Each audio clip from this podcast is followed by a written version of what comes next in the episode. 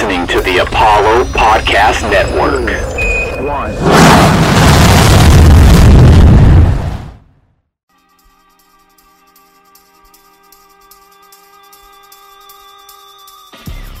One, welcome to the One Take Podcast, episode 11. We are surprisingly already on 11, and that is really confusing to me considering uh, we didn't know anything when we started this. This was actually supposed to originally be something uh, that our esteemed guest Connor Burns and I were wanting to do for a while, but he has a big pe- big boy job, big people job, and uh, he, but he is joining us tonight. Connor Burns, all the way from Florida. Hell yeah. Tampa, Tampa to be exact, if I'm correct. You are correct. The mystical land of Tampa, Florida. And he's so Tampa, he's also watching Supercross right now. Supercross. I'm trying to figure out trying to figure out what's uh, what's going on with Post Malone. Apparently, he's uh, in some trouble right now. Going on with who? Post Malone. Oh, uh, Oh, Post yeah. Malone. He stumbled on There's stage, some- right? Yes. Yeah, he's like breaking his guitar and stuff. I don't know. I don't know how my man's doing. I mean, he has a guy on in his posse whose sole job is to make sure there's a Bud Light in his hand every time. I would think health wise, Posty is not doing great. You hate to hear it. When the face tattoos started coming in, you you could seems like a good guy, but when when you start getting face tattoos, that's when things start going south. I would say. Um, went to my high school, Grapevine High School, represent my boy. Oh yeah, he is from like Dallas, right? Yeah. That's weird. He was gonna be in a rock band. He like went to try out or something, and then they said no, or he didn't make Yeah. it. Um, something cr- Crown the Empire, I think is what it was. Well, that's our Post Malone talk for the day. Uh, he doesn't have any movies. we're here. so yeah. No, Uh, he actually does. Yeah. Yeah, he does. With Mark Wahlberg he does coming now. out. It's on Netflix right now. Is it? Yeah, it's on Netflix right now. Spenser Confidential, which is a terrible name for a movie. Well, it's a Mark Wahlberg flick. Um, Dex uh, was supposed to be joining us. Uh, he saw this movie. We're uh, doing the Invisible Man review today. If you did not know, uh, have a few topics that we want to get to, but um, uh, Dex was supposed to join us. He told us to call him when he was asleep. A little peel back the curtain here. Uh, apparently, Dex sleeps so hard he doesn't wake up to five phone calls. So uh, he may or may not join us. We'll see how this we'll see how this works out. Um, and but we will be joined by Jake's better half, Mallory, to talk about the Invisible Man and Dex Place. Um, first of all, I did one of the big news coming out in the film industry. We don't do news a lot, but the big news coming out in the film industry was that South by Southwest uh, was canceled. That was canceled yesterday. South by Southwest releasing uh, kind of a statement, having a joint like press conference with the mayor of Austin and everything. Um, but they say the city of the city of Austin has canceled the March dates for South by Southwest and South by South Southwest EDU. South by Southwest will faithfully follow the city's directions. They said we are devastated to share with uh, this news with you. The show must go on is in our DNA, and this is the first time in 34 years that the March event will not take place. We are now working through the ramifications this unprecedented situation. So, if you don't know, people are freaking out about uh, coronavirus, and South by Southwest just so happened to be one of those uh, events that's I don't want to say freaked out because it's tough to tell where we are with this disease. Mhm. But it is interesting that we cancel a full film festival. But like the city of Houston, I saw a tweet that was like the city of Houston is like, come on down the rodeo, it's fine. Uh, I don't know. Jake, what do you think about that?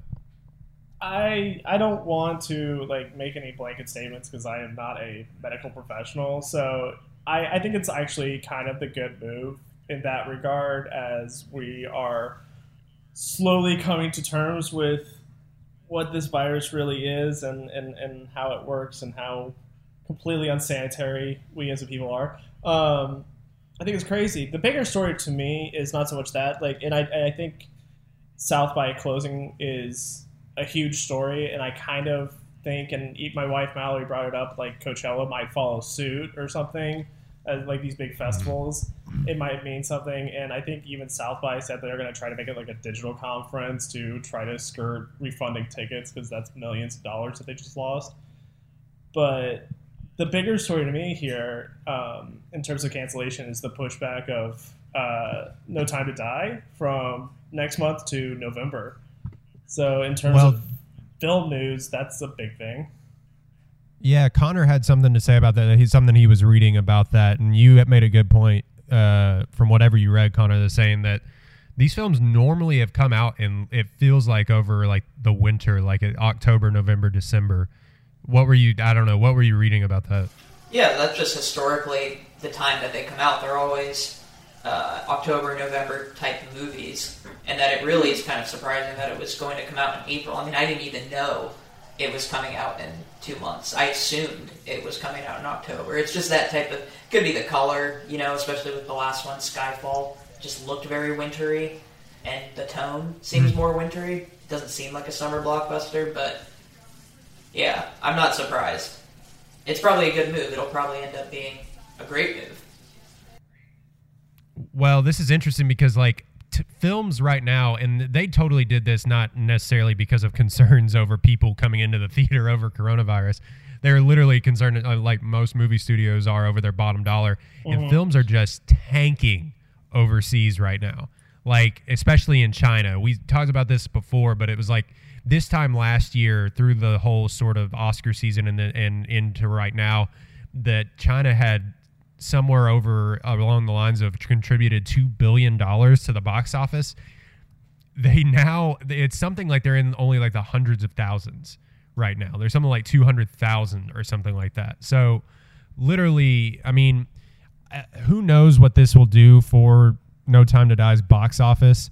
Uh, it may help. I, it, this movie may still not make as much money as it was as all the others were going to anyway. Maybe it being Daniel Craig's last one boosts it a little bit. Who knows?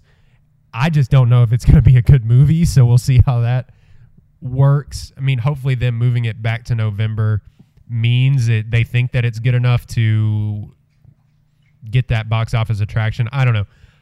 I have little to no faith that this movie will be good, considering how quickly that they put it out and turned the story around, and how weird Rami Malek is. But um, I do like. Uh, I'm gonna mispronounce his name. Is it Cary Joe Fuku, uh, Fukunawa? Is that his last name?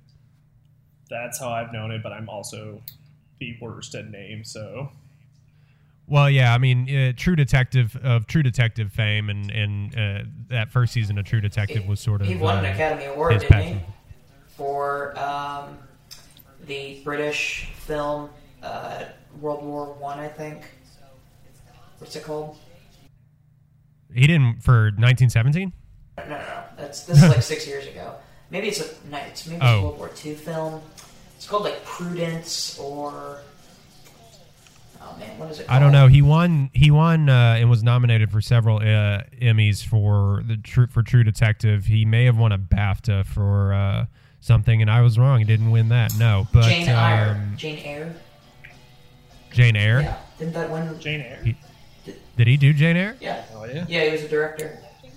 Uh, the Oh yeah, he did. Okay, yeah, he was the director of Jane Oh, I Eyre. guess it So, I only mean, got like, nominated for one Academy Award. I thought it was very well received for some reason.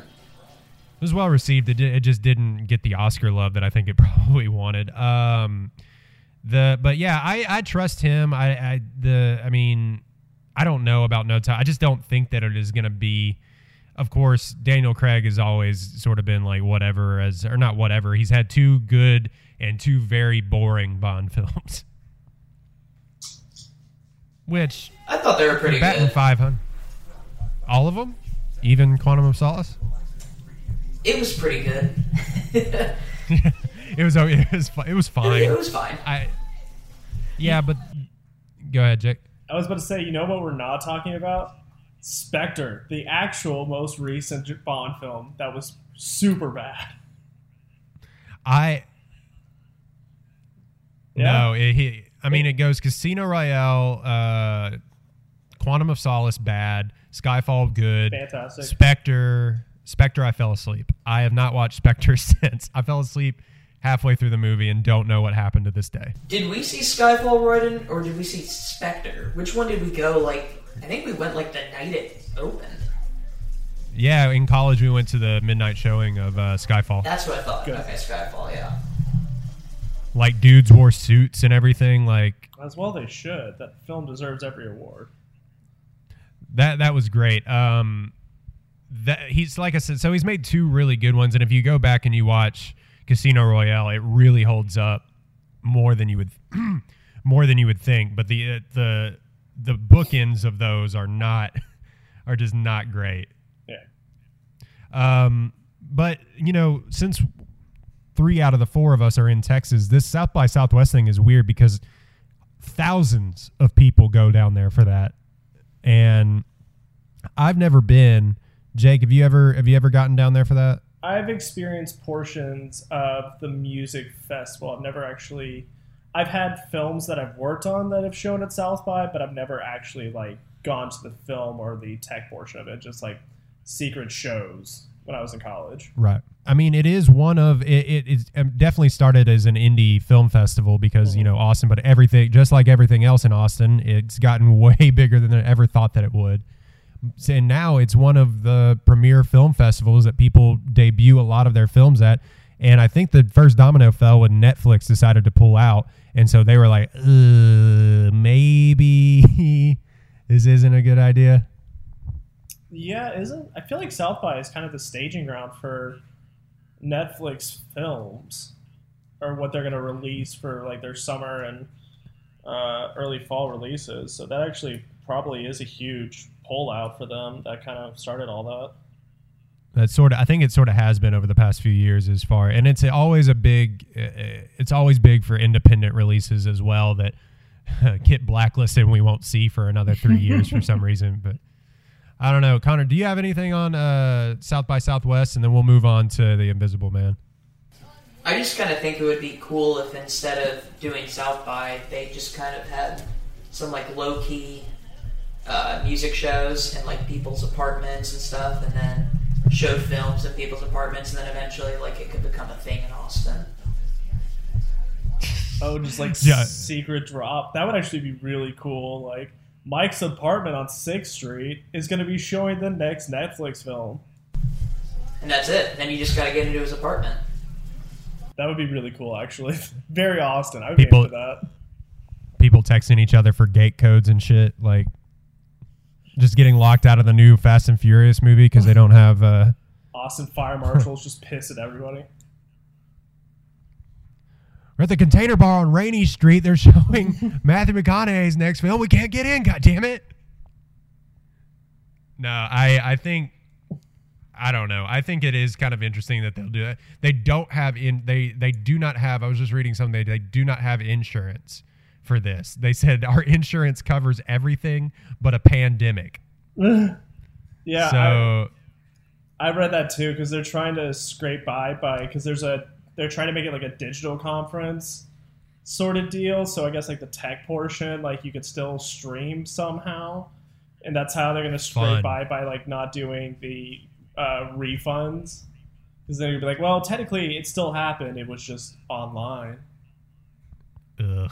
No thank. Communicable, uh, com- communicable diseases, viruses, and pandemics not a part of the policy, says the Austin Chronicle. Oh well, thanks. Um, Who's going to insure against Sorry. the general. and uh, I don't think he will. His risk appetite is uh, much much lower than that. He lost it. He lost his appetite for that a long time ago. The general has seen some shit. Um, all right, moving on to the Invisible Man. We will bring Jake's better half in Mallory to the pod. We're talking about the Invisible Man. Hopefully, uh, once we're done with this, and Connor, if you have any questions, actually hop in because uh, we want your feedback. Actually, you know what? Since you're a lawyer, we're gonna have you be a mediator right now because two people do not like this film, and uh, me, I actually really enjoyed this film. So, could you mediate for for us? I do have to warn you that I am not licensed to practice law uh, on the internet, but since I'm in Florida, I think uh, there will be an exception made, and I can mediate this dispute. All right, how much do you charge? You know, you'll get the bill. Okay. Great. Um, the Invisible Man came out uh, just a week ago, or two weeks ago, rather. Is uh, came out uh, February twenty eighth. Came out 2020 when Cecilia's abusive ex takes his own life and leaves her his fortune. She suspects his death was a hoax. As a series of coincidences turn lethal, Cecilia uh, works to prove that she is being haunted uh, by someone nobody can see. This was uh, directed and written by Leigh Whannell. Um, stars Elisabeth Moss, Oliver Jackson Cohen. Those are yeah, as as Adrian Griffin, uh, Aldis Hodge, and Storm Reid as uh, James and Sydney Lanier, and um, Michael Dorman with a really creepy performance as Adrian's brother Tom Griffin, and also Harriet Dyer as Emily Kass, uh, Cecilia's sister. Uh, this has a 71 Metascore, so it's actually really good grades for that. A 7.5 uh, rating on IMDb, and I think a 91% on Rotten Tomatoes. So good reviews. It's also due to its budget and the Blumhouse effect is killing it at the box office 61 million worldwide on a 7 million dollar budget so it's destroying what and uh, nobody thought that it wouldn't but it's destroying uh, what it, it, it sorry what it was uh, supposed to i think at What this was point that budget number again? 7 million They made this on seven million. yeah that's what's crazy about this movie they made this on 7 million which is i don't know oh get out of here hold on, wait, wait. So who who produced this? This was Blumhouse, correct? Blumhouse and Universal. This was sort of a spin-off of that dark universe thing that tanked. Um, and What started that? Which films were those? that was the Mummy film uh, that with uh, Tom Cruise that I think literally has like a 15% on Rotten Tomatoes and just uh, did not make any money. And it was supposed to be a dark universe with you know the Mummy, um, the Invisible Man, which was originally supposed to be Johnny Depp. Uh, Oh, good call. yeah, the creature in the Black Lagoon, I think, and uh, it's it's an infamous. We'll tweet out the picture. It's an infamous photo um, where none of them were actually there at the same time, but they all took a uh, Vanity Fair photo and were photoshopped in together. Uh, if you can go look up that photo right now, it's actually pretty incredible. But that tanked. That plan tanked. Um, because why you know why wouldn't it and uh, so blumhouse said you know what if we still have this ip we might as well we'll step in and do it for way cheaper which is what they do with every ip it seems like and uh, yeah they did it for $7 million it's probably going to end up making somewhere in the realm of like at least 80 million to 100 million dollars which is a nuts return on investment which means this will yeah, which means this will get a sequel. I um, have just been talking, so I will tell you that I gave this score of an A minus. I really like this movie. Uh, you two, uh, man and wife, pro- pro- hate this movie apparently. Yes. Short answer, yes. I know you're giving it a grade score. I would like to give it a numerical of 12. Um, Out of oh no! out of what? 100. Oh wow! All right. Oh no! That's twelve out of a like hundred. if Lifetime original movies had, I, well, now that I'm learning it's a $7 million budget, it's probably the same as a Lifetime original movie. Uh, but somehow they have a weird partnership with Venom based off of whatever was going on with that man's Krav Maga skills and the full black bodysuit. I just didn't enjoy it for a lot of reasons, but you guys go ahead and get started. Oh no! This is not going to go well. Uh, what would you give it? I'll play middleman. I'll I'll I'll play the role of Dex tonight. Um, because I, I admit that a lot of my hatred towards it is plot hole based and not so much content based. Like I think Elisabeth Moss actually was fantastic in this, and I think everybody in the film was doing the best they can with what they had. So I'll I'll give it a C just to play devil's advocate. Internally, the real Jake gives it a strong F because the plot holes were so um, distracting that I spent half the film wondering who is who and what is going on. But you didn't have to think that hard about this movie. I, I know that y- it probably wanted you to, but I think the way that they made it, they were just like, you know what, bare minimum, we're just going to allow Elisabeth Moss to cook and uh, and get out of the way. She's on a heater, and so that's what I felt like they they based a lot of this around t- uh, uh, being tense and things like that.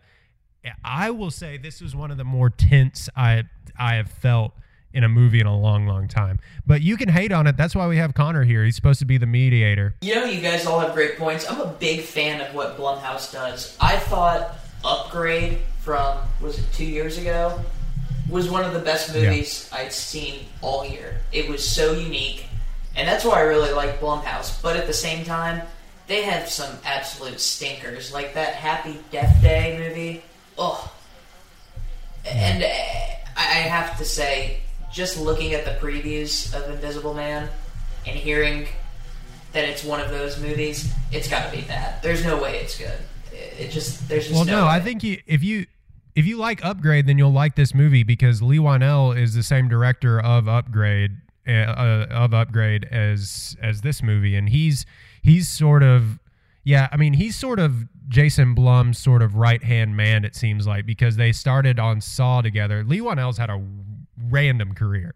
He started. He was in like the last Matrix movie. He started and wrote um, Saw into a short film, and then he made it into a feature film. He's one of the guys in the original Saw, and then he was the original.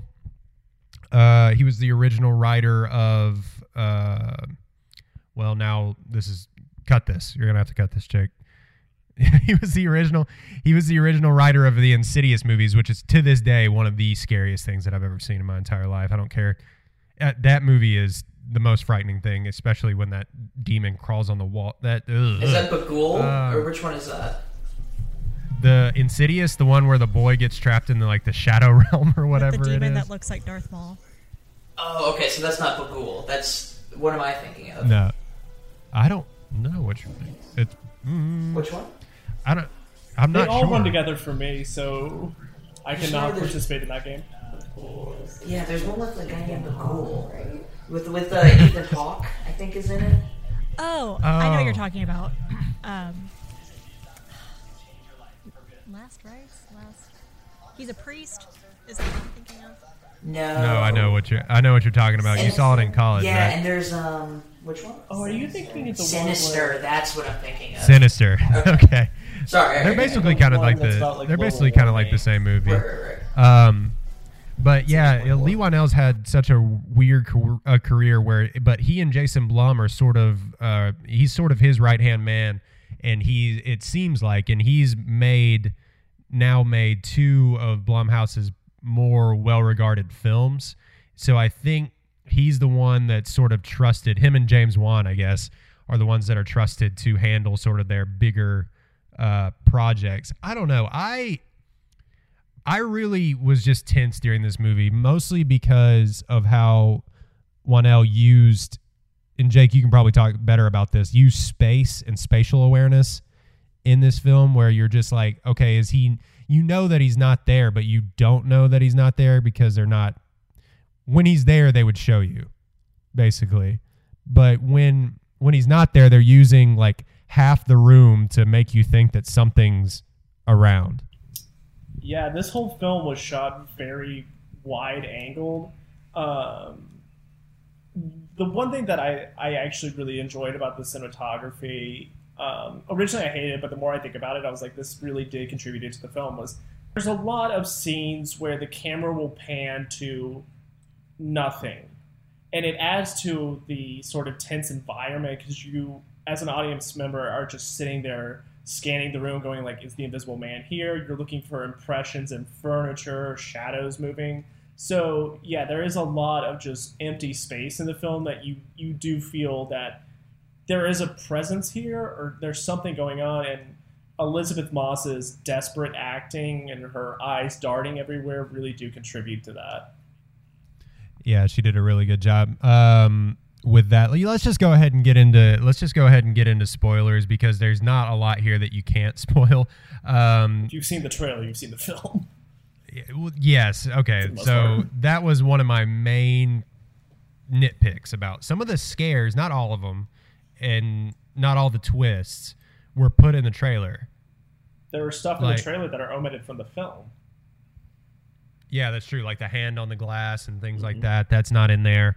But when she, the big one where she dumps paint on the guy's face and you can see it, that was just in the trailer. Yep. I don't like what the hell. Who, what marketing person was just like was just like, it yeah, this is a good, this is a good idea. You know, there was some study though done, and everyone was very confused. The movie was called The Invisible Man, and someone's like, "Well, I don't understand. I couldn't see anything the whole time." They're like, "Oh, okay, we're gonna have to show people." Uh, Yeah, I mean, what the closest connection that an audience member has to this is what Hollow Man from the '90s. Ugh. That movie does not hold up with Kevin Bacon. That movie, So- I think he, I think there's a sexual assault in that movie. that movie does not hold up the way that you would think. All right, let's go. Spoiler time. Spoiler alert. All right, so the big thing is, um, is that, and we're just gonna ruin this for you. So if you're listening, skip way ahead. Connor earmuffs. If you don't, if I don't even know if you'll see this movie. Um, the the big spoiler is is that there actually is a guy. There is a guy. He is uh, uh what is it? A camera expert. Optics What- expert. Opt- optics. That's all we get. Yeah, he's a what that means. We don't know. Now you're y'all are gonna destroy this movie for me. Um, the he's an optics expert and he makes literally like an invisible man sort of suit. So if you uh, if you also the suit and he can disappear. I don't know. They don't explain how. They don't explain why. What he's making it for. Apparently, he's making it to to hunt down his ex girlfriend. That is my biggest nitpick of this um, out of everything. Because we're presented this film that Adrian is the Steve Jobs of optics, whatever that is. Um, and he makes this suit for no apparent reason other than he is a super genius and he can do that. Um, but it's not for military purposes, it's not for government purposes, it's not for a private sector. He's just doing it. So the end goal the whole time of the suit is just to stalk Elisabeth Moss? Because we're Question. told through exposition that Elisabeth Moss was told by Adrian that if she were to ever run away, he would follow her and she would never know. So it this is a premeditated greatest piece of technology in American or really Earth history, and its entire purpose is just to stop Elisabeth Moss. Yeah, the guy the guy could sell this to the highest military bidder for billions of dollars, and he's just like, I'm gonna use it to stalk my girlfriend. Why not? I it, and also, I mean, what's the uh, what's the word? I think it's called trypophobia. Oh, uh, The holes. yeah. Yeah.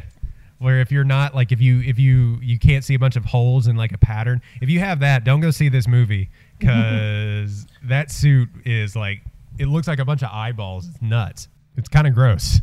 But it spoil to to to spoil it is it she starts to go crazy.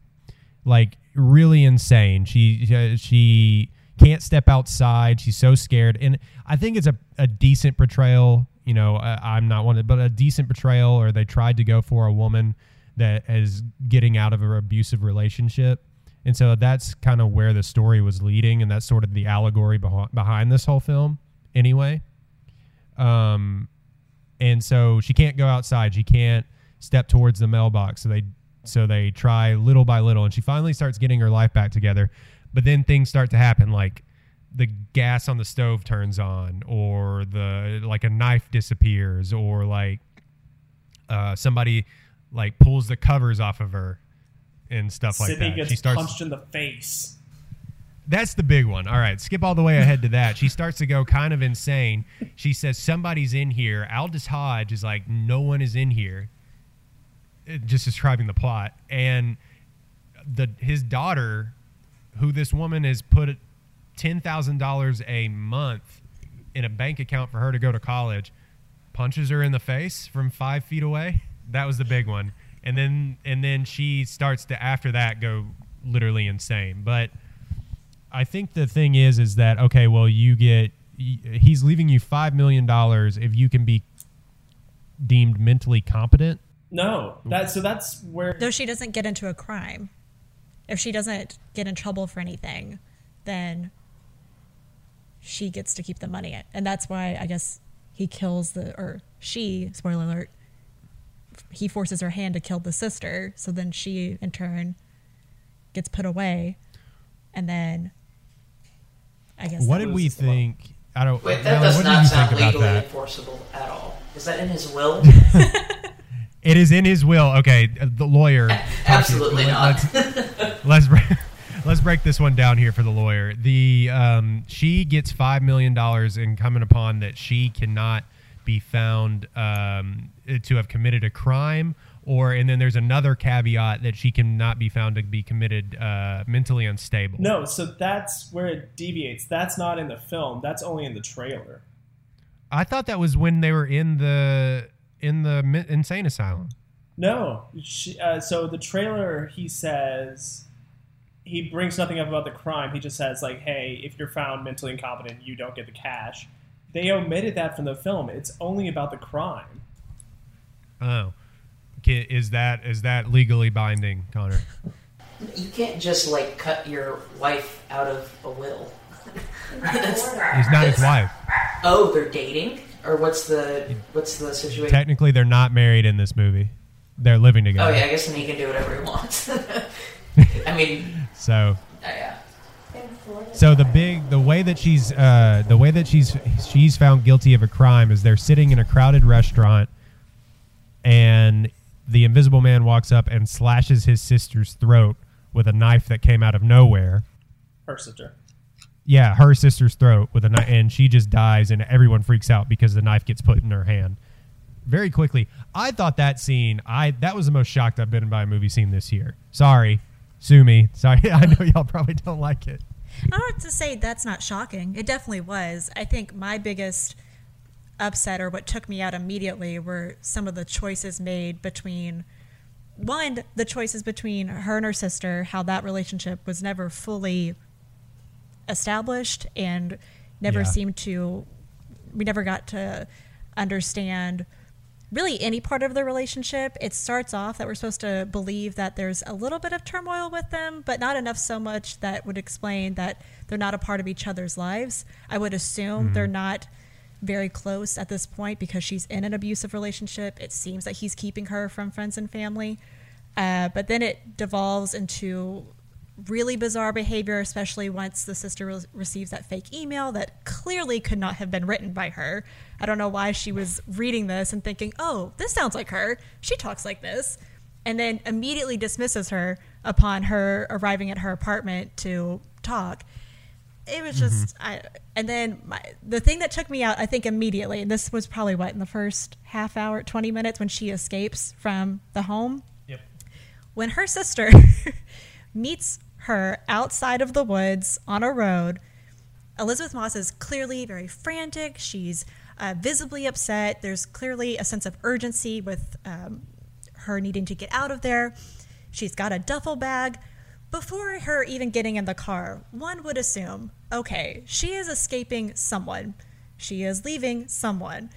When she gets in the car, instead of flooring it like anyone else should upon seeing your sister in this state, she parks, sits in park, and goes, What's going on? Are you kidding me? Go. Are you are you okay? This Do I is look not the okay? time. we can talk about this later. That was that was sort of like the establish like they established. Okay, well they're their sister and yada yada, and you're just ama- automatically supposed to be like, oh yeah, well family. you Yeah. know? where you're here, your family, and um, Olive Garden. where they should have put it in an Olive Garden sp- spot in this. Um, Sonic already did. Let's just bring it back. Uh, yeah, good lord. Um, they but they don't. That was sort of a complaint I had when the because the the payoff was it was shocking, but the payoff wasn't necessarily there. Especially like where you were saying with the email, where it was like, where it was like all of a sudden she she hasn't talked to uh, her sister. What I assume is three years because they met in Right. like this couple met in 2017 apparently, and now she gets an email. date the film too by just putting that year in there. Yeah, exactly. It's just like, Why not just be uh, like we met three years ago, and this could take place whenever. Exactly. So uh, I don't know. Like that email though, that email scene where she just shows up the door and she's clearly going insane, and she's just like, "Get away from me! I never want to see you again." Yeah, I Like, would hope my sister would be like, back. "Are you okay? Like this doesn't sound like you. What's going on?" But instead, she just uh, pretty much just shuts the door in her face and tells her to get away from her. There are some narrative. I will say there are some narrative plot points, in, uh, uh, plot holes in this movie, like you were saying, and that's why I kind of had to take a little bit off of it. If they if they had shored some of those things up and not just gone for more tension, which I think is what they're really going for, um, then I think this movie is even higher score for me. But because of the tension and because of Moss's performance, is what I wanted to say earlier. Because of that, uh, I think that the that, like I think it just sits better for me because it is such good storytelling, even regardless of the plot points. Like I don't necessarily think that Leigh Whannell is a great writer, but I think he's a great writer for like this genre, especially if you've seen, like Connor was saying, um, Upgrade, which does a fantastic job of just sort of pacing and keeping you on the edge of your seat and things like that. That was uh, that was one of the more underrated movie. Connor, you kept telling me to go see that movie, and I finally uh, totally rented it for a amount of money on my computer and watched it. if you look at the movies that Blumhouse has made, just just going on Wikipedia, the profit that they make on some of these movies is absolutely dumb. Glass, twenty million dollar budget, two hundred forty-seven million dollar box office. Halloween, okay, that Halloween remake that somehow had Jamie Lee Curtis in it, ten million dollar budget, two hundred fifty-five million. First Purge, $13 million budget, $137 million box office. Some of these make no sense. Insidious, They- The Last Key, that's what, it's like the fifth Insidious movie. $10 million budget, $167 million. he somehow has this formula or has established this formula since like the job uh, the jaws movie the saw movie that like you can spend this much on the movie and use way more on marketing i think and it will pay off in the long run especially when you market towards the 13 to 17 year old age demographic because those are the people that he figures are just going to go see the movie or their mm-hmm. parents will buy them a ticket to go see the movie. So this one i don't think was made for that because he has come out like he did get out like blumhouse did get out Right. So- it's it's interesting to look at the types of um, directors that they had too. I mean, at one point in 2012, he had Barry Levinson direct a film for him.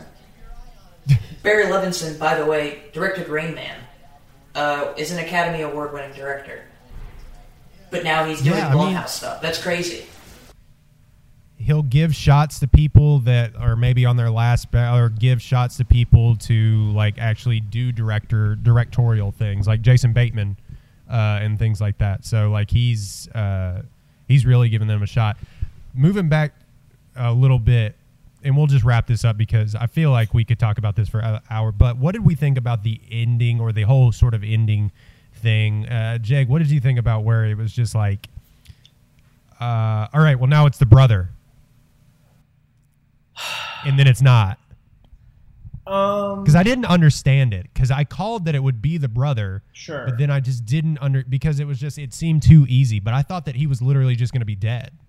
Like I thought that the That the Adrian was gonna be dead? was- yeah, I think I would have liked that more if Adrian was just actually dead. That would have No. paid off more for me. I feel like I don't know. Well, so we need, we kind of need to go back and talk about Elisabeth Moss being pregnant because Oh, that is yeah. a plot point for no reason. Really? Real quick on that one, just as a fun like science bit for everyone and how uh, birth control works.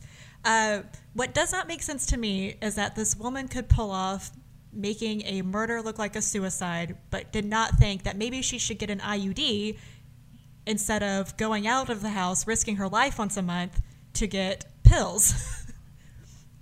because it's assumed that this is a, when she gets in the garage there's only one car. I'm assuming this is his car. She has no means of getting out on her own unless she's secretly calling lifts once a month.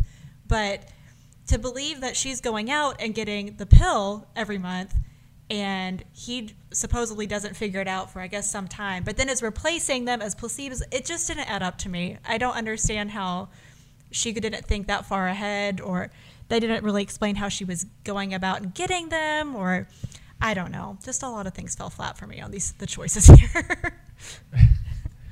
Well, uh, I'm going to let you handle that because the last thing that I know about is uh, women's birth control. So, and clearly neither does the director. So well, yeah, nobody, no, no woman on the set thought once to be like, you know what? hey, uh, Leigh, by the way. Yeah, I don't I don't know what Scientologist approach to birth control is, so I'm not entirely sure Elisabeth Moss was questioning it. Oh no. um, This is getting this is the most aggressive podcast we've ever had. Um, so Elisabeth Moss being pregnant is a central plot point for no particular reason. Which, by the way, given how in the fight scene in the house alone, that child is not alive. Like he beats the shit out of her. Let alone the stress Oh. he's putting her under. Yeah. yeah. So the timelines are really confusing between when Adrian and Tom found out she was pregnant and then like when she found out because she finds out in the insane asylum because they obviously did a blood test and like hey by the way not only are you taking you know some sort of like Diazepam. yeah, you're also pregnant.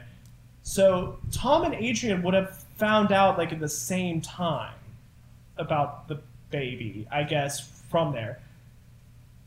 So for them to have this whole convoluted plan revolving around Elisabeth Moss relenting and agreeing to give up the $5 million and she won't be stalked by the invisible man anymore. She just needs to go back with Adrian and raise the child that doesn't fully make sense because the timelines for them to figure out she's pregnant just don't match up for this really long convoluted plan. Um, and it's not really fully explained why tom is a part of this other than he's just been so abused and is so brainwashed by his brother from lifelong torment that basically adrian just has to call him up and be like hey let's stage a suicide. I'm going to stalk my ex now and you're going to be a part of this. Um, so that Tom's involvement really threw me off. I do agree it was very expected because Tom is very creepy in this film. He's his part is very I mean he's he's too much into the film for him to not be somehow a part of this in a grand scheme. Um, but Mm-hmm. that was that was like photographed for me. Like I just was, uh, Yeah, or like- telegraphed rather. I was just like, you know what? he That's just coming. keeps showing up. You're like, "Oh, okay, you are a part of this somehow. Duh. Um, but there's the very ending where one they kind of rip off some shots from Gone Girl, especially slitting his throat and she looking into the camera and screaming. Um, that part doesn't make sense either because it could be easily wrapped up. Because the whole thing is she's trying to entrap him and basically get him to admit that he was the Invisible Man stalking her and that he slit her sister's throat and you know punched Sydney in the face and uh, technically trashed the cop's house and all that. All she really needed to do was walk up and be like, "Hey, Adrian, how did you know I was pregnant? Because in your timeline, you've been locked in my basement the whole time. So how did you know I was pregnant?" And that would have foiled the whole thing. well, we do. Yeah, it would have. But I mean, come on, man. I know. I just that's, I also love the he knows that he- she's pregnant, and when she gets there, he serves her sushi and wine. Yeah, As you like do. media, like like rare steak and stuff like Yeah. that. Like, Just all the things that a that a pregnant woman needs. What's his motivation? Why, why did he like keep this woman in his house and not let her go outside? Apparently, he is a just a sociopath controlling. uh, They don't really give any backstory to it. Apparently, he's just a megalomaniac, sociopath, billionaire that loves and controls power, and that's all we really know about it. You don't see this guy for about for only about five minutes of the film. No, he, yeah, he shows up at the end and that's it. And I struggle to understand what was the purpose behind that. I spent the whole movie going, okay, are we supposed to not see him to fear him as much as she fears him? Or what was the motive behind not showing him the entire time? not showing any flashbacks of the Right. I mean, you know, like uh, like they didn't waste like I said, they they didn't waste any time with like character building Yeah. really or anything in this in this universe.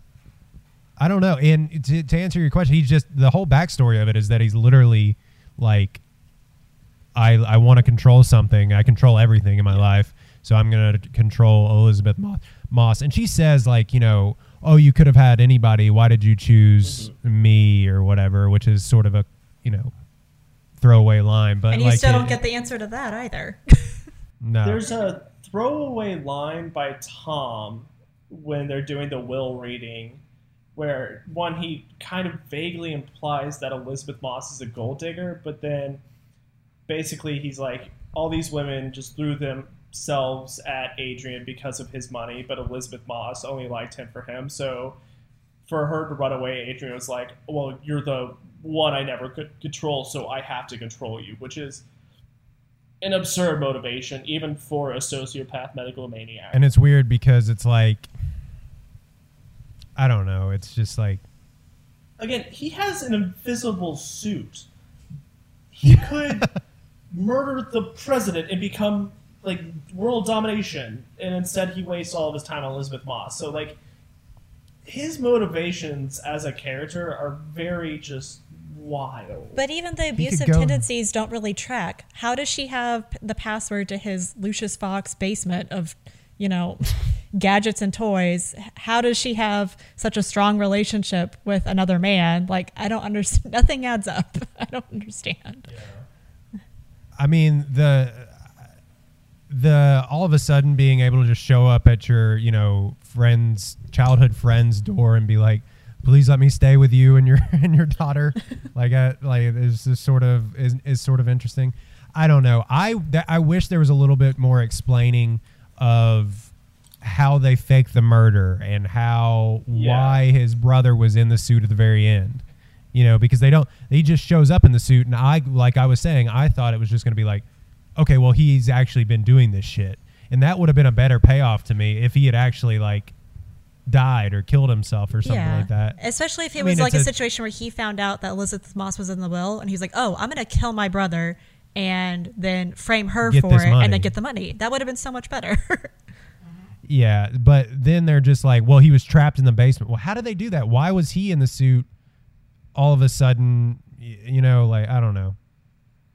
yeah, I didn't get that. I didn't get that part. Like how they switched that. Well, so it's implied that there's multiple suits, and I think we see them when Elisabeth Moss does the escape because she goes into the lab to turn off all the security cameras, and like it's a brief shot, but when she walks in, there's like three suits that are on a mannequin. So I think there are three suits, and that's what ends up happening. Elisabeth Moss steals one. Tom has one for some reason. I guess Adrian has one. So I I guess in this world, Tom is really doing all the dirty work, and Adrian is just floating around the house in the invisible suit. Because Yeah, who obviously an invisible man shows up at Adrian's house, which is actually like a fortified compound. which is like the fact that he didn't find that. So like, why is she in the closet? Oh, now she's out of the closet. She didn't. You like what? Like why did Yeah. she didn't? He didn't find the hidden suit. or even like go to his lab and be like, "Oh, hey, I'm missing an invisible suit, one of three that ever exists." Like that's very. Because if we go back to like the him being trapped in the basement, that means he finds out his brother died, realizes that the police are probably going to raid the compound for some reason, and he had to sprint, nail himself into the basement and then just wait. They'll never find. Hopefully, they or find he me. just Please hired God, that Lyft driver that's totally okay with driving all over Central California. Yeah, I don't know. I, there are some narrative holes. I think my whole thing was the whole tension of the movie. Um, probably nitpick it to death, but I think overall I liked it. Whatever. Sorry, I'm sorry. Sorry about it. Uh, you did ruin it. I'm never gonna watch it again. Probably. I actually probably won't watch it again. yeah, but really no for for there's it no was a- secondary payoff. There are worse movies that you could go see right now. Maybe Sonic. Um, the the things that I did like about the movie, I love the way it was shot. Mhm. I love the way that they were able to use sort of practical effects, like knives falling off the counter or ladders moving or whatever, or like Mhm. uh, it was kind of interesting how they they probably filmed just a dude in a green suit fighting Elisabeth, kicking Elisabeth Moss' ass up and down the uh, kitchen and stuff like that. That was actually really interesting. Um, I liked Aldis Hodge, even though he wasn't in the movie for or, like didn't have a ton to do. But uh, I don't know why he's not more famous. I don't even know what his filmography is. Straight out of Compton Ah, is one of them. Plays MC Ren. yeah. Um, yeah, I like Aldis Hodge. I think he should be more famous. Let I'll just put that. Um, anything that y'all, anything else that y'all disliked or liked about this movie? Uh, I mean, I can nitpick it to death, and I won't. Um, I feel like we've attacked it too much. I will agree. I think there wasn't a bad acting performance. I, I, I think for what the film was, and I'm sure the script really was pretty sparse because I think everybody really is just giving their all in terms of just a lot of pregnant silences, a lot of just staring at each other, a lot of just letting tension build. So I think with what was given to every actor, I think they handled it extremely well. Like I think it is a very well acted film. I think everybody is out there trying their best because I think this is could easily have fallen apart as like a sea level horror film where people are really phoning it in, and Mhm. Even like the Lyft driver is is killing it in his own way. So like I think there isn't a wasted part here. I don't think there's um, any actor that's just phoning it. Like I think they're all just doing what they can with what they have. That Lyft driver's like, I'm driving you from downtown San Francisco across the bridge. You sure that you want to? I, I found that I found that really funny. He's like, it's a long way, and she's like, please take me. And I was like, "All Which, right, by the way, he showed way more concern for her well being than her sister did at the beginning. it's a very good point. That Lyft Shout out to that Lyft driver. I mean, shout out to Lyft. Like, oh, they just got a huge boost. Exactly. So, I mean, it is worth saying that this was sort of almost a salvage project because of the Dark Universe. Nobody really expected this. When this first trailer came out, I was like, no way this is good. hmm I just was like, there's just, like, I'm not a huge Elisabeth Moss fan. Nothing against her. Like, she's great in Mad Men. Just something about her I just can't really get behind, but she does such a good job of just acting with her face and with her eyes and things like that that it's hard not to see how talented she is. But I just something she I don't know. She's not. I'm not going to a movie for Elisabeth Moss, but her performance was really good. hmm And uh, yeah, I don't know. I just think, I just think for this being like a salvage project, eh, this could have been so much worse. Oh, for sure, for sure. And I actually think it was a good movie. so we're gonna keep saying that. We're gonna have to fight one day. Um, sure this portion of the podcast. So if you were hoping to hear more of his hot lawyer takes or his love of Blumhouse films, unfortunately, he will no longer be a part of this podcast. So carry on.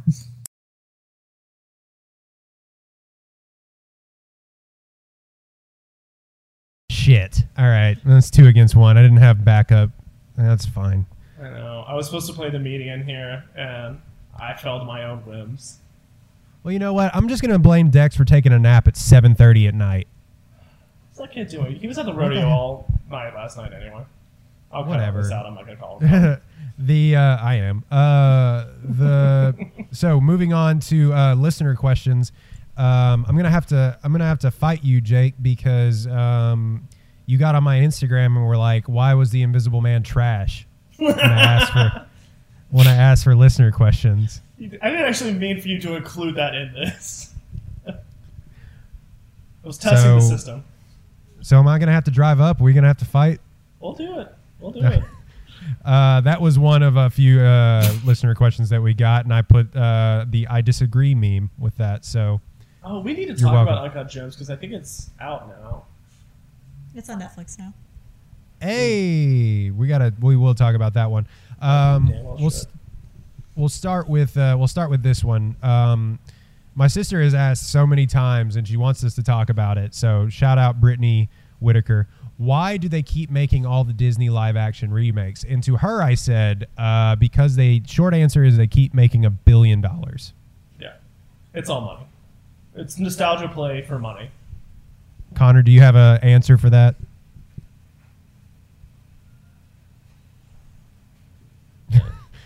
I mean, it literally, and they haven't all been bad. I think, I think it, um, like the Lion King wasn't anything different. They just were like these are real life, and they just weren't. It was just all animation.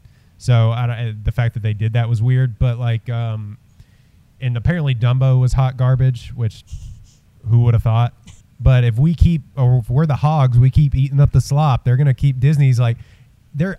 This is what I meant to say. There is a battle for IP, no matter where you are. There is a battle for any IP, but Disney has this wealth of IP, and they're just like, why not do it again?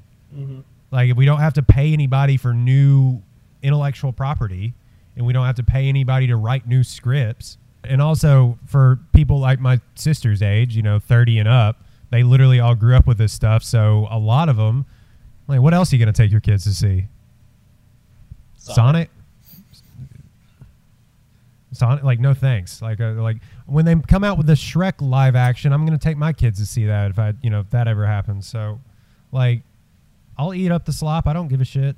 It's seven bucks. Plus, so I'm gonna make a blanket statement to go along with that, but I'm also not in tap with children movies market. But I feel like there aren't a lot of kid movies being released, or as much as I believe that they used to be. like, what do you like? You just don't like you do like I mean, I'm also playing because on, like- Pixar still. Yeah, but like I don't know. In, in some for some reason, I'm I'm also granted that's all I focused on, but I feel like my childhood growing up to sort of adulthood, like there's been a decrease in the amount of children-based films that have been released. But then again, I'm not paying attention to that market, so I could be way off base there. I think where they are though, Oh, they're in. Um, lost Connor. yeah, I think he froze. He'll uh, he'll, he'll come back. Um, I think where they are though is a lot of this stuff now is on streaming. yeah, that's what I was Like a lot of the- yeah, a lot of the shit that you would. Um, oh no! What happened? Your all- PC ran into a problem and needs to restart. Oh shit! This podcast He is just- falling apart. Uh, falling apart at the seams. He just said. He just said, "What the fuck?" is what he just texted me. Oh, not your. I thought you were saying your PC did. No, no, no. His his just has to restart. It's at forty percent complete. So sorry, Connor. Hopefully we can get you back in before this ends. Um, so I think where all the just crap movies that would have come out when we were, or like come out on VHS or whatever when we were a kid, Mhm. like that just goes on to Netflix or now Disney Plus. Or But just think about how much easier that is for a parent. Instead of having to lug your kid around, go pay, you know, X amount of dollars to go Yeah, take them for to a movie where they're not going to pay attention. They're going to likely get up, scream, you know, what have you. It's probably just so much easier to like park in front of a TV or an iPad and be like, here, this is already available. Let's just watch this. That's true. I mean, go on. Uh, I mean, go on YouTube right now, and it'll just be it, the, the all the kids videos, which some are real weird. I don't know if you've like ventured out, like seen the articles about those like weird things that people will put into kids videos, but like the the ones that aren't terrible all have hundreds of millions of views. Kids cannot get enough of that shit.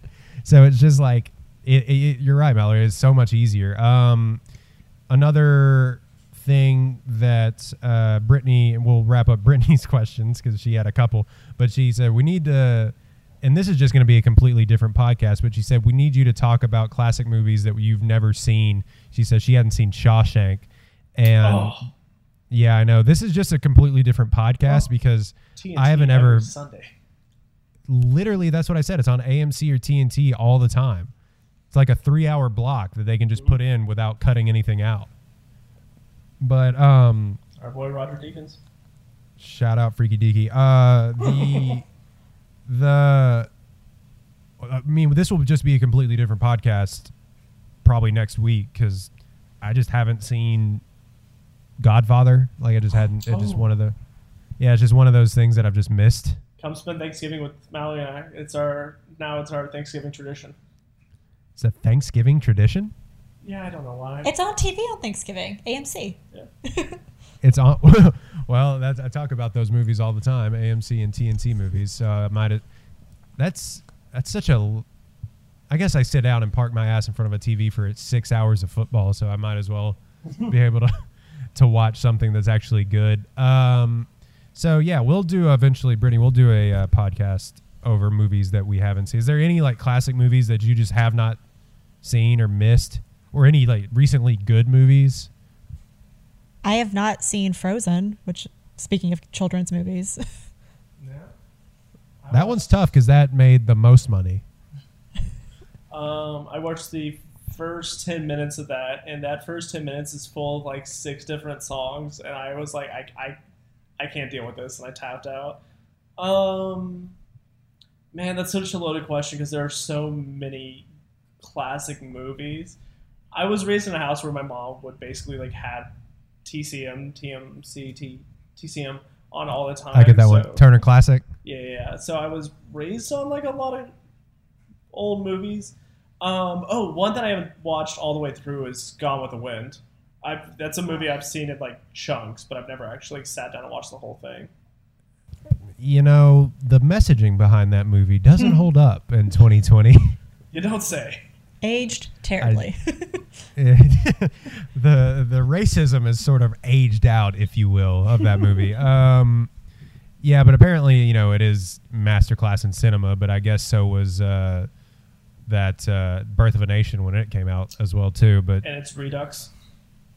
ugh, yikes. Um, so yeah, The Godfathers. I hadn't seen that. Uh, also haven't seen like recently. Like I don't know if I. No, I don't think I've seen Moonlight really. So so it's It's just on, a lot It's of. on Netflix. Have you seen it? Uh, I, I haven't finished it. I started it, haven't finished it. Academy Award winning Moonlight. We did Oh, not yeah, watch I gotta watch that. Um, Amy, uh, Amy Dillon, uh, shout out Amy on Instagram. She asked, uh, "Will they ever stop making Fast and Furious films?" And to that God, I hope said, not. to, that I said, no. They were like depends on what you mean by ever. Because uh, ever could be like I said, eighty-year-old Vin Diesel mumble something about family as cars drag race across Mars. Because that's where we're going. They're going to space. It has to. It has to. I mean, we've gone to it. We've been in like an, a Soviet submarine. I mean, we've jumped tanks over bridges. Like we're going to space somehow, but we're going to space. This is a film series that went about illegal street racing to now we're stopping nuclear annihilation. Like the Fast and Furious movies, in my mind, take place in like a similar universe as Avengers, where like random ass people can be superheroes. It's just these happen to involve cars. Um, Will Yeah. it stop? Actually, I do see a, a a foreseeable future where Fast and Furious movies will stop because there's been the divergence where Vin Diesel and The Rock will never like be in the same room together, and so they form separate series. We have the Hobbs and Shaws now, and then you know Fast Nine coming out at the same time, uh, or not the same time, but like relatively the same time. So I think actually there is a foreseeable future because I don't think either is going to be able to hold up on its own for multiple more sequels. I think you're right, and I it, the the problem is is like they'll start to di- diverge or like because Ryan Reynolds was in like Hobbs and Shaw, like that'll be like start to maybe start being a really big franchise. It didn't. It wasn't good. I watched that the other day. Like it wasn't a good movie, but it was entertaining. I, I guess. Like it None was of them are good. Like you- you're just in it for the cool cars and the guns. is the definition of turn your brain off. But like the, i- you know, so it'll be interesting to see how they. uh, But I think the Rock's in the next one. Yeah, I think like they still have to do something together based on contractual, but like for some reason The Rock and Vin Diesel hate each other and I don't know where it comes from. I know that The Rock got sort of hate because his famous line a couple of years ago is that he's like Viagra for film series. He makes it better whenever it's falling apart. So that might have had That was an something to do SNL sketch. Really? Franchise, yeah, franchise Viagra. Um, Shout out that dumb SNL sketch. is one of their best ones in a while. But yeah, I think he'll be. Uh, I think they'll do. I think they'll. I call it three. I bet they'll do three more. That's a good number. it? I, I, think I they'll end on like 12 or whatever. Make it like the longest running film series ever. Um, okay, so we have this from uh, Ev- uh, Everett Manser says, "Well, do we want to do um, the Dark Knight? Uh, this will actually be really quickly the Dark Knight trilogy." What's the question? He says, which trilogy is best, Dark Knight, Captain America, or Iron Man? He says, I know Dex's take, but I'm curious to hear the discourse. I don't know Dex's take. We don't even have him here to like talk about. Uh, so which one do y'all think? Captain America, Iron Man, or Dark Knight? Like this is actually a no-brainer. It is. I mean, it's, it's Dark Knight, hands down. I will say Batman Begins is the weakest of that series, and it's the one I never actually seek out or watch. But still, that it, that's that Nolan trilogy is perfect. It's perfect. I don't. I disagree. I think the third one's actually the worst to me. I like the villain in it more. I like the villain in it more, but I I like the story more of Batman Begins. Mallory, do you have a take? Be that I have not seen a single Iron Man movie. My only two are going to be What between, the? I know, I know. Uh, between Captain America or Dark Knight, so I'm going to have to go with Dark Knight. Um, yeah, that makes a lot more sense. I like. I mean, out of those three, like the first Iron Man's so entertaining, and it came out of nowhere in mm-hmm. 2008 to spark what we know now, like 12 years later, as one of the best things in comic book history, or like best things in cinema. Came out of just that one film on accident, mm-hmm. and so like that movie came out of nowhere. So entertaining. Surprisingly, one of my dad's favorite movies, which is a weird thing. Like in 2008, he was like, "Fuck yes, this this is Yeah. awesome." But um, it, but all, out of all of those, only one of them have a has a perfect film, which is The Dark Knight.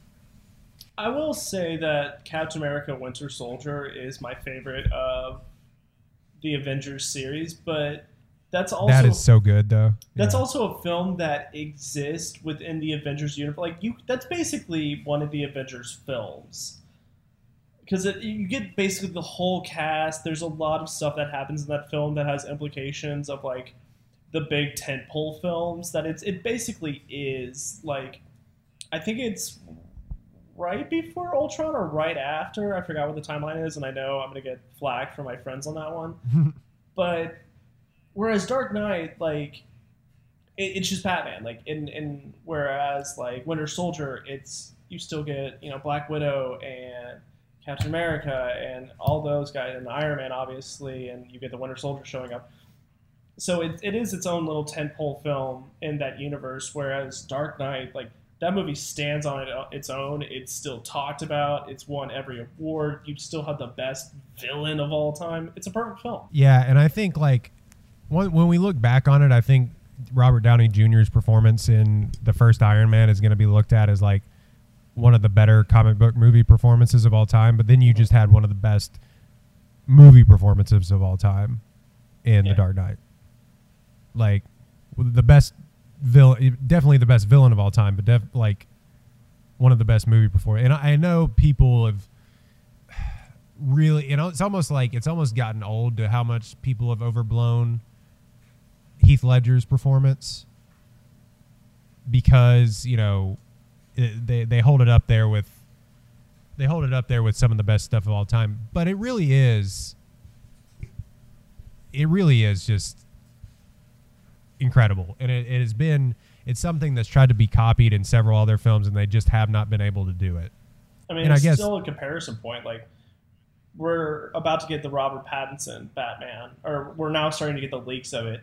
And the first comparison that everybody's going back to is like, how does this compare to Nolan's Dark Knight?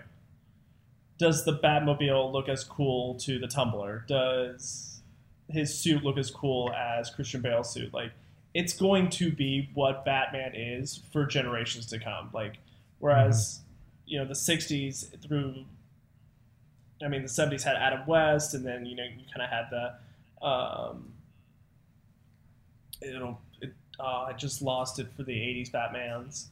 Michael Uh, Yeah, Michael Keaton. You This is had Batman. those, Is that Batman? This is Batman.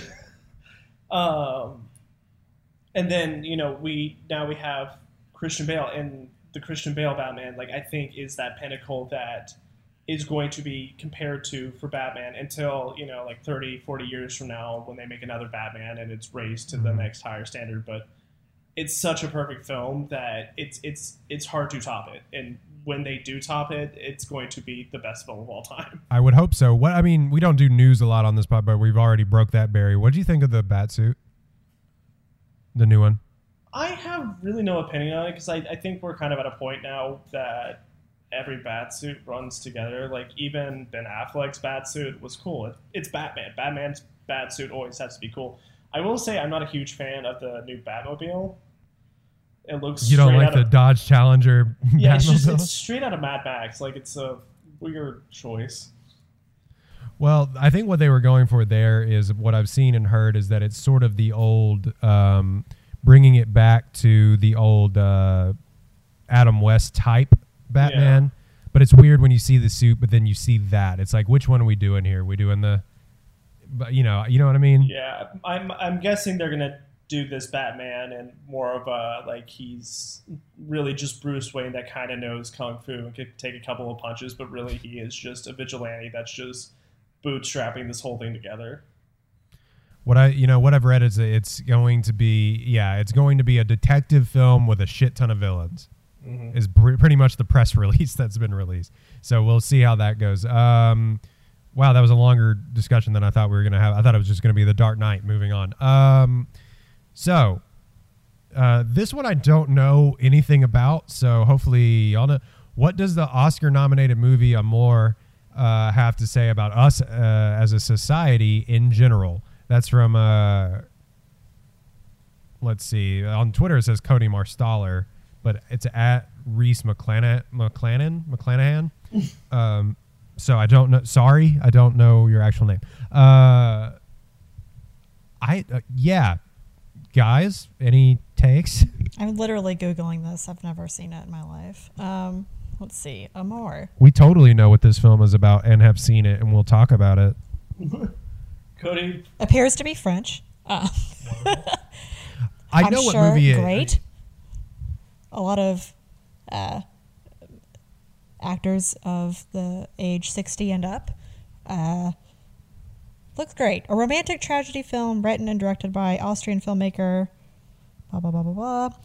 I I have no opinion. I can't say I've seen this. I will look into it since apparently people do have strong opinions. It's gotten really good reviews. Um, and of course, it was nominated for a couple of Oscars. I think. I think it was nominated for Best Picture, but it won uh, Best Foreign Film. I think it. I think what it has to deal with is a uh, older couple. A woman has a stroke, um, or you know, gets a, a debilitating disease, and and her husband has to care for her. And it just is sort of a look at uh, and I probably am butchering this, so I'm sorry to people screaming in their car right now. It's probably about uh, just where we are as a society of you know, of couples having to take care of each other and so on and so forth, and what that looks like at the end of your life, which hasn't really been touched on a lot. So I get that why people would find it um, interesting, but like I said, I mean, I've yeah, like we've seen the movie or whatever, but like if y'all, you know. we have no hard opinions on it. Yeah, we just we just don't really know what to say. We so, need more time. Yeah, I'm sorry, Cody back. Reese, whatever your name is. We're gonna think about it. We're gonna come back to you. exactly. We'll record a Uh, special episode for you. just on a more. That actually may be a one takedown, but it seems too sad to actually be a one takedown. I don't want to take down old people. Um, okay, so moving on to the questions. Finally, the questions that Dex got, and uh, this is why we really wanted to have Mallory on the podcast. We needed a female voice because um, we didn't want three men just sitting here mansplaining feminism to uh, an audience. Good move. So, Good move. so she he got, he got a question. It's a, actually a really well thought out question, better than the ones about like you know that we normally get, like what size underwear does Captain America wear inside the suit? Like We are starting Uh, to get thoughtful followers. we are actually. So it's like talk to me about feminism in film and how Greta Gerwig is revolutioni- revolutionizing the feminist. And we have a couple of uh, like more. We have a couple of questions that are lighter to end on. Uh, but what do you think about that question? Because is she revolutionizing the feminist movement in film, or just the feminist in general, as we've seen it? I'm going to say an answer, but then I want to defend it because I feel like I'm going to say something and then it's going to get divisive. I'm going to say no, but to you know move past that, I don't. I think she herself wouldn't really say she's revolutionizing feminism in film. I think were Lady Bird and Little Women, I thought were both extraordinary. Jake will tell you I openly wept in both. Um, but to say that she's revolutionizing, no. Uh, these are uh, a, these are white stories made by a white woman. Uh, that until we're, we're making stories that are inclusive of all women, I don't think we're revolutionizing much, if anything at all. Uh, granted, yes, like I said, incredible performances, incredible writing. Uh, she's an incredible storyteller. But to say that she's revolutionizing feminism in film, I wouldn't really push it that far. Uh, I think until you know we're making and creating space for you know more women of color and queer storytellers, eh, you know, we're not getting a whole lot done. Uh, not to say she's not going to make more incredible stories in the future, or that she's not going to, uh, you know, diversify her casting in the future. I hope that she will, that she does. Uh, but I, I wouldn't put her at the helm of uh, revolutionizing feminism in film. Yeah, and I think uh, Dex, you know, the caveat was uh, that the question was worded wrong, but it should say revolutionizing the feminist film, period, not like feminism in film. But the point still, the, you know, the point still stands. I think with her is that she's telling stories, especially, and I, you know, I haven't seen Lady Bird, but I know what it's about. She's telling stories that have already, Little Women especially, has already been told for centuries. Right. You know what I mean? And so I get where you're going with with your point. Jake, do you have a do you want to follow up the well thought out uh Um, yeah, there's nothing I can really add to what Mallory's saying without sounding like I am mansplaining. I will say that there are other female directors that are doing amazing pieces of work and that are including female members into their cast and crew. And the first person that came to mind was the director of Portrait of Lady on Fire, um, Celine, and I'm not going to pronounce her last name correctly, but like her cinematographer was a woman. Um, so while Greta Gerwig is sort of kind of becoming the icon for it now, in, in terms of like American audiences, because that's the easy, easiest accessible point, um, as she was, you know, nominated for Little Women and was able to be a part of that conversation. There are other women that are leading this revolution along with her that are not getting named, that are not getting the same recognition. But I think an important thing to remember is a lot of this isn't so much. I'm sure there are like with Natalie Portman bringing this up, especially around the Oscars, of women who are attempting to make uh, predominantly female-led uh, cast and crews, but aren't given the chance or are shut down. Um, so I think it's also important to remember a lot of this is just not to say people women aren't trying, but they're getting shut down left and right. So until Hollywood becomes a more you know inclusive place and allows for you know women in storytelling, uh, it's kind of hard to answer. It's it, it's not so much women aren't trying; it's just they're getting shut down of the opportunity to do so. and it's not like women have to tell women stories or stories about women. Like you look at Patty Jenkins, uh, what she's doing with the Wonder Woman, and I mean that is a like, but it's a superhero story. What she's doing Mm-hmm. with what she's doing with Wonder Woman, what she did with some of those war sequences. That sequence where she walks across the field of no man's land. I think I cried in Wonder Woman when that when that came out actually. So or you look at uh, I just had Kathryn Bigelow when she won, you know, for you know when she got nominated for Zero Dark Thirty and uh, and one. yeah, well, no, uh, she won for Oh, Hurt Locker. I'm sorry. I'm sorry. If, you're, you're totally no, no, you're fine. It's And I beat mean, her ex-husband. and beat a hell of a win um, over over Avatar, which thank God. And um, and Which James Like- Cameron is currently getting the last laugh for anyway.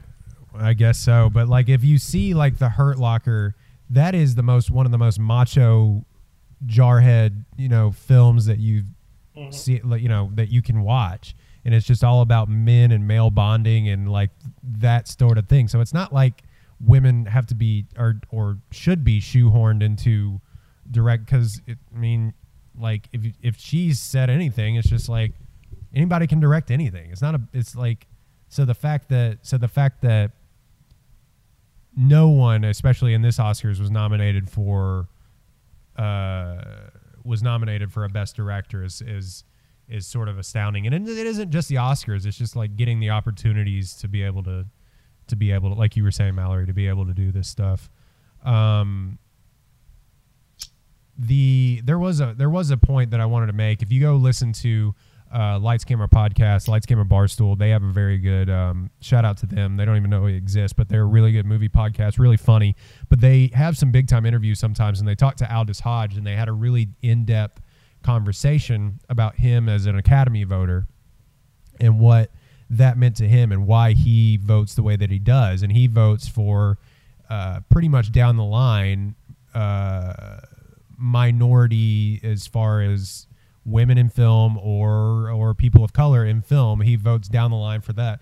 And he says it's because, and it's not just the one time, and I'm paraphrasing, so don't get mad at me, but it's it's not just a one time like that a parasite wins, mm-hmm. or that Kathryn Bigelow goes and wins for for the Hurt Locker, mm-hmm. or so on and so forth. It's having that be the norm that these people not even winning that are just included they they they should be included all the time because Exactly. it- yeah if you have you had if you had one oscars where there was no white men nominated for anything you know how big of a bitch fit we would throw Yeah. like it would be it would be unbearable what you would see on twitter and so it's just like it, it, the, just think of it in the reverse is, is what i would have to say about all of that is my spiel. And i sorry if i sorry if i was mansplaining feminism but yeah the that was my spiel on what they think that um,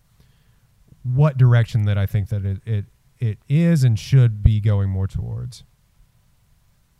Um pregnant pause all right and we already covered this a little bit i guess but it said best james bond movie or actor Skyfall, but I love the Sean Connerys. Um, it's old school. It's it's it's sort of like the original um, idea of James Bond as this cool, sexy man that also can just kind of kick ass and shoot people and, and drink cocktails all at the same time. Like I always love Sean Connery, even if it is corny and dated 60s as it is. Like I'll always love the Sean Connery ones, but Skyfall, 100% the best Bond film. I will say on behalf of my father, who is a lifelong James Bond super fan, uh, leaving the theater from Skyfall and having him like pause, not say anything for a little bit, kind of be in shock, and then say that was the best Bond film he's ever seen was like mind blowing to me. Just having spent my entire life just like watching him watch every single movie, you know, every Saturday, Sunday afternoon on you know TNT or whatever's whoever's playing it. So, and I have to agree that I thought that film was incredible. Just even not even as a Bond film, just as a film alone was entertaining start to finish. do you have a best bond I don't love Seeing it you- as much as I mean. I'm gonna have to say I really like. Um, oh my good, what's his? No, um, no, Skyfall. Roger Moore. Oh, Daniel Craig. Yeah, I really like Daniel Craig. What's the one guy, the, the guy that like was in one film and then they went back to Sean Connery? Oh, yeah, this is this always comes up in trivia, and I never remember. The, It was a poor guy that is like Sean Connery's like I don't want to do this anymore, and then, then they went away for one film and everybody's like boo, and so they so they brought Sean Connery back for what I assume was millions of dollars, but um, I would have to say my favorite actually, and I don't know if this is best. My favorite is Casino Royale. Ooh, that one's good too. The My favorite- one. Yeah, the dead. Yeah. Yeah. not the weird one that they, the weird parody one that they made. Um, but it was just so different because, like, like you, Mallory, I grew up like we had all of the old. Uh, I think we had a box set of the of the pure, not Pierce Brosnan, the Sean Connery um, James Bond films. Like they came in, they you know they came in a box of VHS, like six movies, I think. Yep. And I still have those, they'd actually be worth a lot of money. But I definitely lost them somewhere, so I'm sorry, Dad. Because he loved those movies. He loved Thunderball from Russia with Love. All those. But Thunderball was his movie. I think out of those movies, if we're going like old school, I love From Russia with Love. Like that's a sort of a dated reference. If you haven't seen it, I don't even Oh, know where you can. I, I don't even know where you can find them. They're probably to rent on Amazon. But um, I think that I think that since he initiated, I think that Connery's probably the best Bond. But I think Daniel Craig comes in a se- a, a close second because he brings more depth to that character than anyone ever had in 24. I think going on, yeah, the next one will be 25 films. So, and I, I don't know. I love Casino Royale. Uh, I think I want to change my answer to Casino Royale because I completely forgot about the resuscitation scene where he has to basically save his own life in the car because that was awesome. watched that the other night. That was actually incredible. What's not great is when he gets hit in the nuts by uh, yeah, that's Oh, nice. By, yeah, uh, the, the ship container or whatever it is. yeah by a rope. He gets hit in the Oh. balls like 12 times. That's like every dude Like a monkey's fist is what that thing is called. or Yeah, every every dude is just like audibly going like, huh. Yep. I remember my dad going like, like he because he actually went to the theater because my parents don't go to the theater, but they went out of the way to go to the theater and came back and he was like like your dad. He came back and was like, this is exactly because he read all the books. Because they you know if you don't know they were all books before and he read all the books and he said this is exactly what i thought when i was staying up till three in the morning to read james bond books. I was like that's a very dated reference but i get where you're coming from. Um but like he he he loved that movie. And when i saw it when i think it came out when i was in like in seventh grade. So like when i saw it i was like this is incredible. This is this is what a spy film is or like what an entertaining film is. And they flip a car like a record amount of times and like mm-hmm. there's like blood and fight scenes and everything else. It's not what like the sean connery would swing a punch and you'd he'd miss and you'd hear a pow! Yeah. Or like he'd shoot somebody with a spear and be like stick around. Underrated bond though the movies weren't the movies weren't great. Actually the movies were shit except for goldeneye. But um i was watching clips the other night just because i was bored. Uh what's his face is not a bad pierce brosnan not a bad bond. Sexy as shit. He was hot Yeah. as shit. I don't know if y'all So- re- like remember him in goldeneye but Yeah. he was he was looking he was looking good Um, because before that, it was Timothy Dalton, and then I Right. forgot who was before that. But those Roger two, Moore. yeah. So those two like were Soviet era bonds. So we were only fighting the Russians, and it was very propaganda based. So when we get '90s, early 2000 Brosnan, like he brought it back to like a Sean Connery level where everything is like a high class, like I'm going to kill you with a tiny gun, but at the same time I have a martini in my hand and Halle Berry is on my shoulder. Very sexy, but also very slapsticky funny at the same time. Yeah, he has some. He has some of the best quips. Um, he also points at a. He also points a gun at a woman uh, who tried to kill him and says, "No more foreplay." And uh, just want to say, What a line. Yeah, what a line, Pierce Brosnan, hot as shit. Weird, weird bottom teeth though. All right, I'm done judging this guy. Uh, um, and finally, the last, uh, last and final user question. Thank you for submitting these. Uh, I got a lot. I got like a good response on Instagram, so I think I'm going to keep doing that. But keep sending those into our Twitter at One Take Pod. Uh, Princess Buttercup shouldn't have forgiven Westley for living uh, for years as the Dread Pirate Roberts. There's like there, there's nothing more to say. That's just funny. That's pretty good. Yeah. Look, Love Robin Wright had to to deal with House of Cards and then have AIDS and Forrest Gump. Like, let her have love in this. And had to be married to Sean Penn. So And actually had to be married to Sean Penn. Like in, in IRL. yeah, they were married for several Oh. years. Oh yikes! I did not know that. The my favorite tweet that I've ever seen, and like shout out to Sean Penn, great actor, probably not great person, but Terrible like man. yeah, like uh, somebody just said like when Sean Penn was presenting at the Oscars one time, they just were like Sean Penn looks like a cigarette.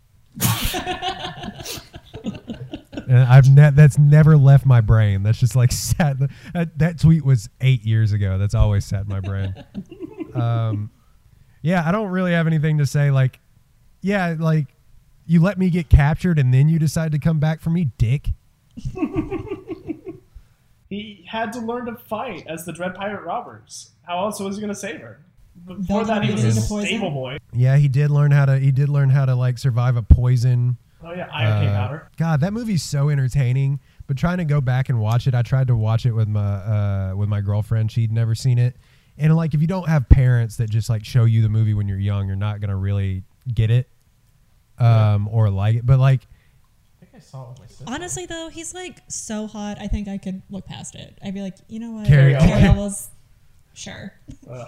He's, he's still beautiful to this day. that was the but that was the best looking that he was ever gonna look. All right, I don't have uh, anything else. We're going on 139. Uh, Connor unfortunately dropped out several times, but he sent me uh, his audio. So good luck, Jake. Um, yeah, I, I know we rambled about the Invisible Man a little bit. It was kind of all over the place, but uh, I think we got our thoughts in there. Um, we will be seeing. We don't have a takedown scheduled. Uh, I know you want to do Drinking Buddies really badly, so maybe we'll be recording about that tomorrow uh, or. Monday. Yeah. I mean, we can cut this out, but I was just this is behind peel back the curtain. This is how Yeah. we decide how we end the Uh, show. Yeah, because I, I had a hankering for that film like two weeks ago, and Maui and I started watching it and stopped watching it halfway through. We're like, this is this is not a good film. It's not a film that I thought it was the first time we watched it. It's a very 2013 like in your feelings indie film, right? It is a Duplass film through and through. I think it's just a good movie if you have a crush on Olivia Wilde, and that's about it. Yeah.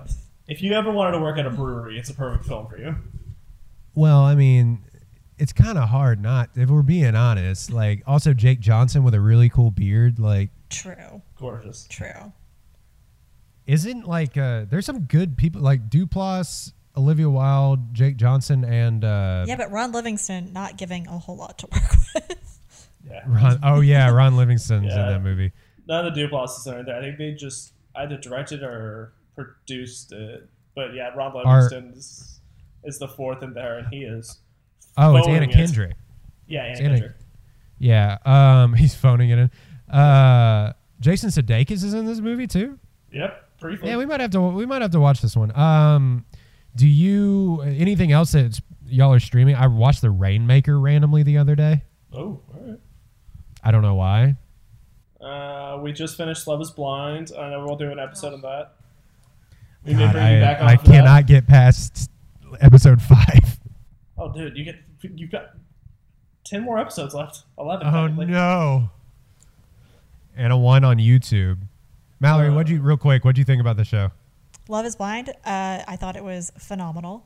I thought it was a masterclass in reality romance television. Um, I have strong opinions about everybody. Um, and I hope it goes on for a million more seasons like The Bachelor. Real quick, who's the worst?